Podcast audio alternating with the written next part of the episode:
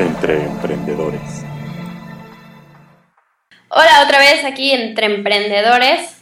Siguiendo con el tema de las metas, vamos a entrar un poco más en materia hoy. Beco, ¿cómo estás? ¿Qué tal, Fernanda? ¿Cómo estás? Sí, vamos a darle como continuidad a este tema de las metas. Ya, ya platicamos en, en el capítulo anterior un poco de la posición presente neta. Y ahora pues tenemos como un tema como más padre, ¿no? Que seguramente la gente ha escuchado y a ver si nos platicas un poquito de las, de las tan famosas metas SMART. Sí, esto es algo muy común. La mayoría de la gente lo ha escuchado, ya sea en inglés o en español. Y vamos a entrar en, en esto porque en realidad yo sí creo que es algo que funciona bastante. Entonces, ¿qué son las metas SMART? Bueno, SMART es las siglas y está en inglés. Y la primera es que sea específico. ¿A qué nos referimos con específico? Y aquí creo que hay que puntualizar en que hay que hacer específico pero flexible. ¿Por qué? Porque sobre todo en temas, por ejemplo, emocionales, yo puedo decir, yo quiero una pareja, pero no puedo ser tan específico que a fuerza va a ser Juan. Oye, pero, ah, no, solamente quiero Juan o Pedro. No, es como, bueno, ¿qué quieres? Quiero una relación. ¿De qué tipo de relación quieres? ¿Quieres una relación formal? ¿Quieres salir con alguien? ¿Quieres conocer gente? Pero puede que te guste uno, no quiere decir que no te guste y que no, pues, tengas una intención de estar con esa persona, pero no es ese específico de tú dijiste que era específico y mi meta es casarme con mi vecino. Igual en los trabajos, ¿no? Sí, que tal vez esta parte de ser específico, pues hay que hacerlo que no sea limitativo, ¿no? Yo siempre pongo el ejemplo cuando, cuando alguien me dice, oye, es que este, quiero conseguir pareja o, necesito estar con alguien o quiero tener a alguien en mi vida, sí siempre digo que hay que ser específico de manera abierta. ¿A qué me refiero? Es lo que bien decías, es no quiero estar con Luis, sino quiero una persona que me cuide, que me quiera, que me consienta, que me apoye, que me anime. A ese específico, no al específico de tiene que ser un hombre guapo, alto, fuerte, de 30 años, este, con 3 millones de dólares en el banco. O sea, ese nivel de específico es el que no necesitamos. Y aquí viene un punto bien importante, que ¿qué estás dispuesto a dar, no? En el, en el tema de, de, negocios o de pareja, eso, bueno, yo quiero que mi negocio, por ejemplo, sea que esté súper bien, que la gente se lleve bien, que los empleados se comuniquen, que haya libertad de expresión, pero que haya compromiso, que haya lealtad, pero yo llego a las 12 del día a la oficina. Entonces tú quieres compromiso, quieres responsabilidad y tú no quieres llegar a una hora un poquito más decente, tal vez, digo, si no estuvieras teniendo otra cita. Es tan específico, pero tú estás dispuesto realmente a dar lo mismo y en el tema de pareja es igual. Ahora, probablemente no te encuentres una persona así porque en el momento de hacer la famosísima lista, fantaseamos mucho. Lo que es llegar a realmente a lo que es importante y si tú estás dispuesto a darlo. Sí, es, al final del día es, eh, ¿qué sí estás tú dispuesto a hacer para? Hablábamos un poquito antes preparando este capítulo, hablábamos un poquito de pues de qué recursos acabas teniendo, ¿no? Y qué estás dispuesto a hacer para obtener tu meta. Lo hablábamos también en el capítulo anterior, es muchas veces tenemos que dar un extra para poder alcanzar lo que queremos. Y, y esta parte de, de la meta pues va mucho por ahí. Es qué estás dispuesto a hacer para alcanzar tu meta como bien lo decíamos, no quiere decir que te mates, o como bien dabas el ejemplo el capítulo anterior, si mal no recuerdo, hablabas del sacrificio que todo mundo menciona, ¿no? Es que tienes que sacrificar cosas. Y más bien, pues no es por ahí, sino es saber qué sí tengo y qué estoy dispuesto a dar y hacer. Sí, esta parte específico se... Mira, la verdad es que todos entendemos lo que más nos conviene y así lo acomodamos. Entonces, sí ser específico en que tengas claridad tiene que ver con la claridad de lo que estás buscando. ¿Por qué? Porque también llegamos a ver a la gente que dice, es que yo quiero más dinero. Bueno, ¿y cuánto más? Pues no sé. ¿Y para qué lo quieres? Esto es bien importante. Si tú vas a, a, querer buscar un ingreso económico más alto, en realidad el dinero no es lo que nadie busca. Pues si ahorita a todo mundo se le repartieran mil pesos extra a la semana, pero no los pueden utilizar, pues no serviría de nada y causaría un conflicto horrible de la frustración. Bueno, yo quiero esto porque lo voy a ahorrar, porque lo quiero utilizar para mi casa, porque quiero cambiar el coche, porque simplemente quiero irme de viaje. Y entonces la motivación crece porque ya estás pensando en la experiencia, en, la, en lo que vas a recibir, no solamente en el dinero. Y ser específico también tiene que ver con más quieres, qué más quieres. Quiero otro trabajo, porque este ya me enfadó. Bueno, ¿qué quieres del otro trabajo? ¿Qué estás buscando? Y ahorita que decías el tema de los negocios es, partiendo de que ya tienes tu posición presente neta de los negocios, ya sabes cuál es tu ingreso y tu gasto, listo, ahí está. Entonces, ahora en el específico, ya puedes pasar al siguiente punto, ¿no? Decimos de las metas SMART, la M en inglés es que sea medible. Entonces, ya con mi nivel de específico, ya puedo poner una medición a eso que quiero. El ejemplo es, si mi negocio hoy vende mil pesos, esa es mi posición presente neta, mil pesos, y de gastos tengo 900, quiere decir que me quedan a mí 100 pesos. Ahora, puedo saber cuánto específico quiero aumentar mi meta.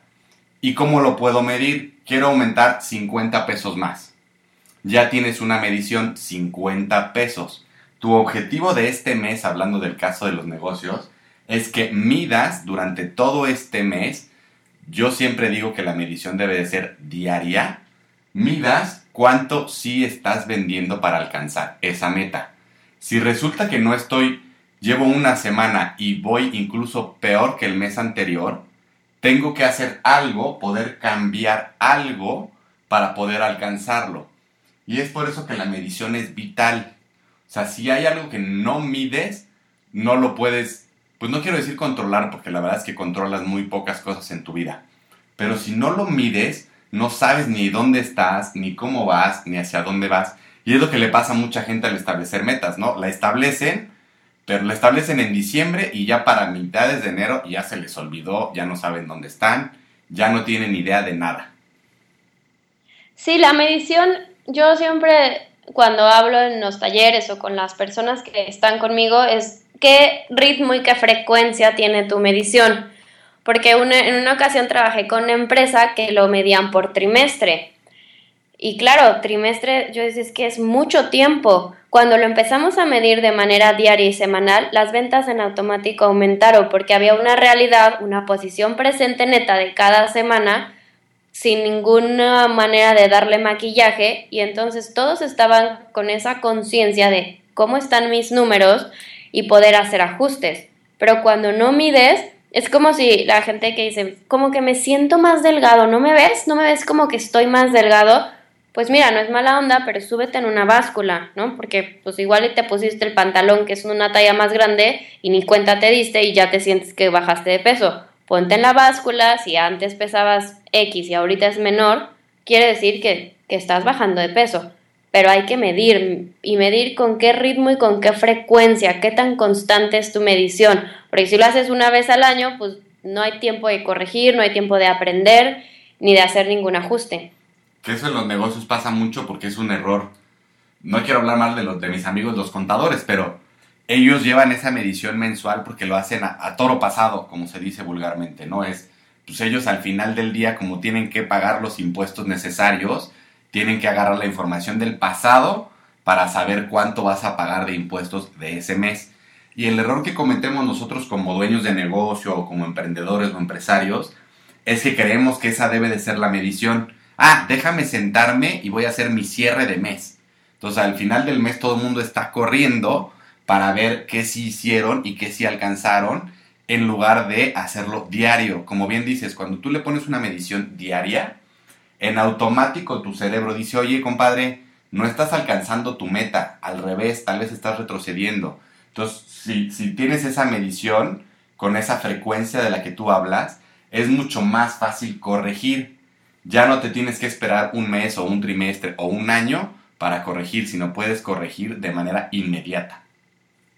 Sí, tardes mucho tiempo se vuelve un, un, círculo vicioso porque tal vez el no haber corregido a tiempo ya te costó mucho más. Entonces ya no solo no estás por alcanzar tu meta, sino que te está costando tiempo, te está costando dinero, te está costando esfuerzo. que lo puedes corregir. O sea, este, esta parte medible, a mí me gusta hablar mucho del de repente. Estamos acostumbrados a decir, es que de repente pasó. Y la realidad es que no hay un de repente. Nadie de pronto sube 15 kilos o 30 kilos de la noche a la mañana. No existe el de repente, es que no me diste, no te diste el tiempo de ver que las cosas estaban cambiando y cuando ya llegaste a tope, de repente alguien se enfermó, de repente una pareja terminó, no terminó de repente, terminó porque tenían problemas desde hace tiempo y no quisieron arreglarlos, ¿no? Y creo que es esta parte, si mides, evitas el de repente. Que tal vez el ejemplo que voy a dar es muy burdo, pero sé que esto les va, a todo el mundo nos va a sonar. Y a todo el mundo le ha pasado. Sales y lo que sales de una fiesta y lo que dices, lo que me emborrachó fue el último tequila que me tomé. Ese fue el que me hizo daño. Dices, no, compadre, no fue ese tequila, fueron los otros cinco shots que te aventaste. Y que te aventaste en un periodo de 20 minutos. No le eches la culpa al último. O sea, más bien mide cuántos te tomaste. No quieres salir borracho, pues bájale a la tomada de tequila, ¿no? Es un ejemplo muy burdo, pero al final de cuentas es una medición. No es lo último que hiciste, no fue el último tequila, fueron los 50 anteriores que te metiste, compadre. Sí, y eso también, eh, que estaba hablando de la flexibilidad, por ejemplo, si, si yo estoy en una dieta o en un proceso de bajar de peso, pues si un día por alguna razón no pude llevar a cabo mi alimentación, pues al otro día o en la siguiente comida a lo mejor voy a hacer un ajuste, pero estoy teniendo esa medición de ahorita no, ahorita me pasé o hoy no pude ir a hacer ejercicio porque me sentía muy mal, pero por eso es, hoy no pasa nada porque mañana tengo la posibilidad de hacerlo diferente, que es esta parte de ser flexible dentro del proceso con uno mismo, porque pues como bien decías, hay muchas cosas que no podemos controlar y que después se puede volver difícil, ¿no? Como pues, voy a ir a una fiesta y no, no está la comida que yo requiero hoy, pues quizá voy a comerme a lo mejor no todo, pero pues menos de lo que acostumbraba cuando estaba comiendo eso. Y en la noche me ceno algo más ligero o mañana pues hago bien la dieta. Y esa flexibilidad también nos permite que no se vuelva como, es que todo el régimen que estoy llevando para vender o para hacer X número de, de llamadas, que eso a mí me pasaba, incluso gente que me decía, es que yo siento que si me voy al cine en la tarde con mi novio, es que no estoy haciendo mis llamadas. Dices, no, espérate, porque tienes otros objetivos. O sea, está bien que lo midas y que este tiempo no lo inviertas ahí, pero entonces, ¿qué vas a hacer con, lo, con el otro tiempo? ¿no? ¿Cómo estás midiendo el, lo que sí estás haciendo y cómo puedes darte esos espacios flexibles? Y pasa, yo creo que esto nos lleva a la siguiente letra del SMART, ¿no? La A de attainable en inglés y en español es que sea alcanzable. Ahorita que decías las llamadas, muchas veces la gente se pone esas, esas metas como muy altas de hoy. Hoy tienes que realizar 250 llamadas. Entonces volteas y dices, espérame, si me pongo a hacer 250 llamadas, voy a tener que dejar de hacer otra cosa. Y lo peor que pasa es que aparte mis llamadas ya no van a ser de calidad, sino voy a buscar cantidad en lugar de calidad. Yo prefiero que hagas 10 llamadas que sí vendan a que hagas 100 llamadas de las cuales nada más estás tratando de alcanzar tu número de 100 llamadas. Yo prefiero llamadas de calidad que de cantidad. Algo que sea alcanzable, que para ti sea real. O sea, analiza, si estás en un negocio y tienes tantas horas para operar tu negocio, ¿cuántos tiempos muertos tienes? En ese tiempo, haz una llamada, mide cuánto te lleva una llamada y en base a eso ya puedes plantear tu objetivo de poner 10 llamadas, 20 llamadas, 50 llamadas. Sí, y otra cosa hablando de llamadas, porque me ha pasado mucho, es que también cuando nosotros nos planteamos una meta, y creo que me voy a, pasar al siguiente punto, pero lo podemos estar midiendo que sea realista, realistic o realista, es realmente que queremos ¿Por qué? Porque ahorita que hablas de las llamadas de calidad, honestamente no creo, no conozco todavía a la persona que diga, estoy súper emocionado y motivado porque esta semana mi meta es hacer 250 llamadas. No conozco a esa persona y ojalá la conozca algún día. Porque es, una, es un objetivo que como tal no te da lo que quieres. Si tú lo logras y no vendiste nada, te vas a sentir frustrado. Y ahí empieza la parte de víctima. Es que yo quería ser yo que me esforcé, hice mis 250 llamadas y no vendí nada, no, pues esto algo está mal. En cambio, si mi objetivo es, quizá las llamadas son parte del proceso y hay que entender que la meta es una cosa y el parte del proceso, aunque se vuelva una meta pequeña, es otra, pero si yo digo quiero un cliente nuevo y un cliente nuevo que sea responsable para pagar, porque luego tenemos mil que no pagan, ¿no? Entonces, en el proceso voy a hacer mis llamadas, voy a hacer contactos, voy a salir a la calle a buscar clientes. Pero mi objetivo es tener un cliente, no tener 15 contactos nuevos. Porque 15 contactos nuevos hoy en día, pues quizá no me dejan nada, tal vez a futuro. Pero es ver, oye, me voy a plantear algo que sea realista, que sea alcanzable, que sea medible, pero que me, que me motive. Y hacer 500 llamadas no creo que sea motivante para nadie. Aunque las hagas, porque es parte del proceso. Sí, yo siempre pongo este ejemplo que la verdad escuché un día, un día de un gran amigo del doctor Moisés Resnick, que fui a un taller con él de administrar tu tiempo y decía, el problema es justamente eso. Establecemos una meta que si la, si la imagináramos como algo que cuelga ahí en el techo, muchas veces ponemos el techo tan alto que aunque diario estemos brincando para tratar de alcanzarla, si está muy alto no lo vamos a lograr alcanzar. Y lo único que nos va a generar es cansancio en las piernas, vas a dejar de brincar, vas a brincar menos y nunca la vas a alcanzar porque la pusiste muy alto. No quiere decir que no, pongas una meta que te empuje a obtener más, pero tienes que encontrar esa justa medida entre una meta que es poco real y una meta que es realista. O sea, si ya me pesé y necesito bajar, eh, si quiero bajar de peso, empiezo por metas tal vez más pequeñas. No me pongo a bajar 20 kilos en una semana, sino tal vez en esta semana nada más son 1 o 2 kilos eso en automático lo que va a generar es que me motive al momento de que yo termine la semana y me vea y diga, es que ya logré bajar dos kilos o un kilo y medio, dices, claro, ya lo puedo medir, es algo alcanzable y ahora lo puedo hacer perfectible y mejorarlo. Ya puedo... Sí, es algo real. Sí, o sea, no es, no es el siempre clásico, ¿no? Quiero un millón de dólares. Pues compadre, ¿cuánto ganas hoy día? O sea, no, o sea, no que, no que sea malo que tengas esa meta, pero vamos a empezar por una realista. Kelly Richie siempre dice, todo mundo puede tener un millón de dólares. Es muy sencillo hacer un millón de dólares. El problema es que no estamos dispuestos a hacer lo que tenemos que hacer para alcanzarlo. Pero si empiezas con esa meta del millón de dólares, pues si hoy día gano mil pesos, el millón de dólares se vuelve completamente irreal.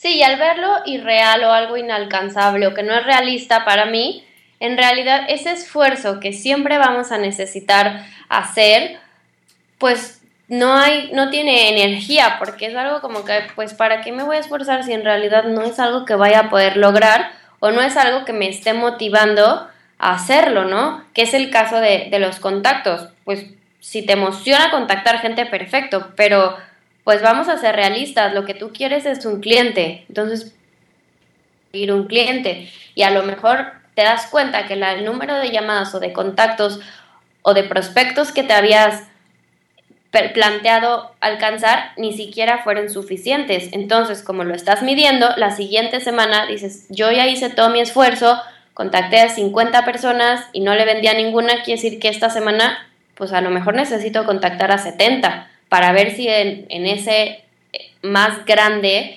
espacio de gente que voy a estar viendo, sí puedo conseguir una venta, porque si no lo que sucede es que las personas repiten y tienen su planeación de 50 contactos por semana, todo el año. Entonces vas a tener 200 contactos y, y en un mes, y con eso imagínate, pues sí, pero si en 50 no vendiste, la otra semana, ¿para qué repites? Hay que hacer cambios.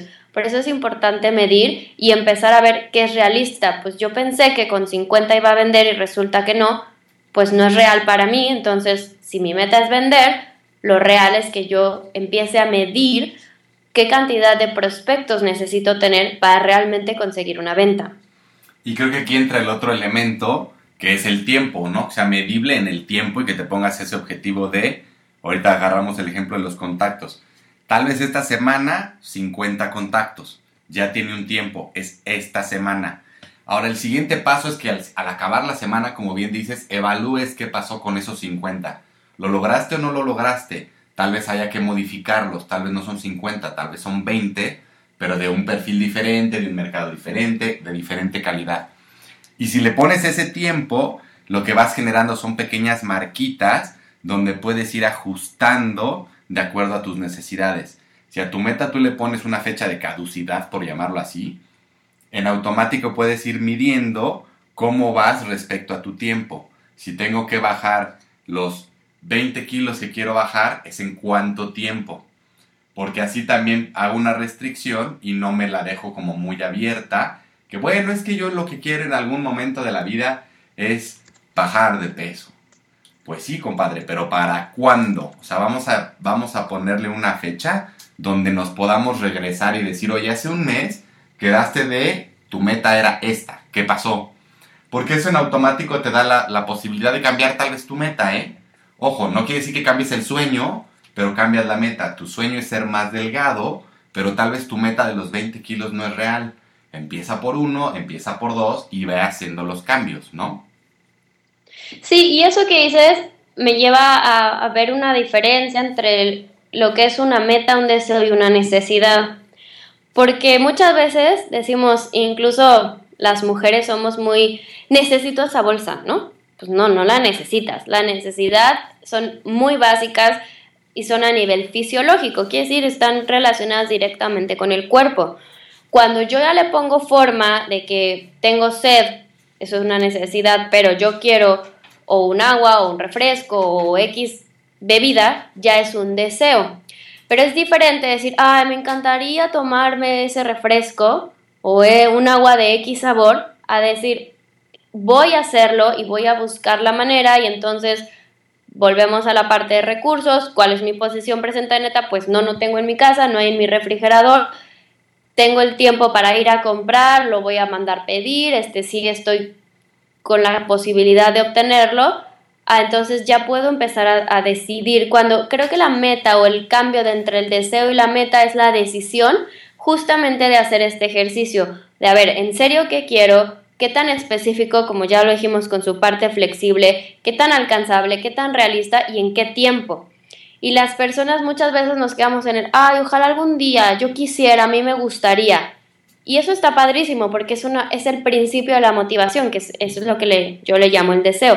Pero cuando ya le das esta forma, lo, te comprometes y decides y tiene estos elementos, se convierte en una meta. Sí, exacto, ¿no? Creo que ese es un tema que da, que da un poquito para más, este, pero también, pues como en el capítulo anterior y lo habíamos comentado, lo que nos gusta es darles herramientas que puedan aplicar. Les vamos a dejar este, un, un pequeño ejercicio, este, como siempre, en ferislas.com y en... joseantoniocamacho.com. Ven, ahora fue combinado. Para que puedan bajar, bajar esta herramienta que les, que les empiece a guiar por cómo establecer su meta. Seguramente en el siguiente capítulo vamos a hablar un poco más de esto, yo creo que mucho más, porque es un tema que, que tiene mucho de mucha tela de dónde cortar y que tiene muchas, muchas aristas y muchas cositas que, que, muchas veces obviamos, pero que nos pueden al final del día hacer que alcancemos esta gran meta que tenemos todos. Sí, vayan www.feritlas.com y www.joseantoniocamacho.com para poder tener están totalmente gratis al alcance de todos aquellos que estén comprometiéndose con realmente tener un año diferente. Pues una vez, muchas gracias por escucharnos y esperemos que les haya gustado. Y nos vemos en el siguiente capítulo para tener más información sobre las metas.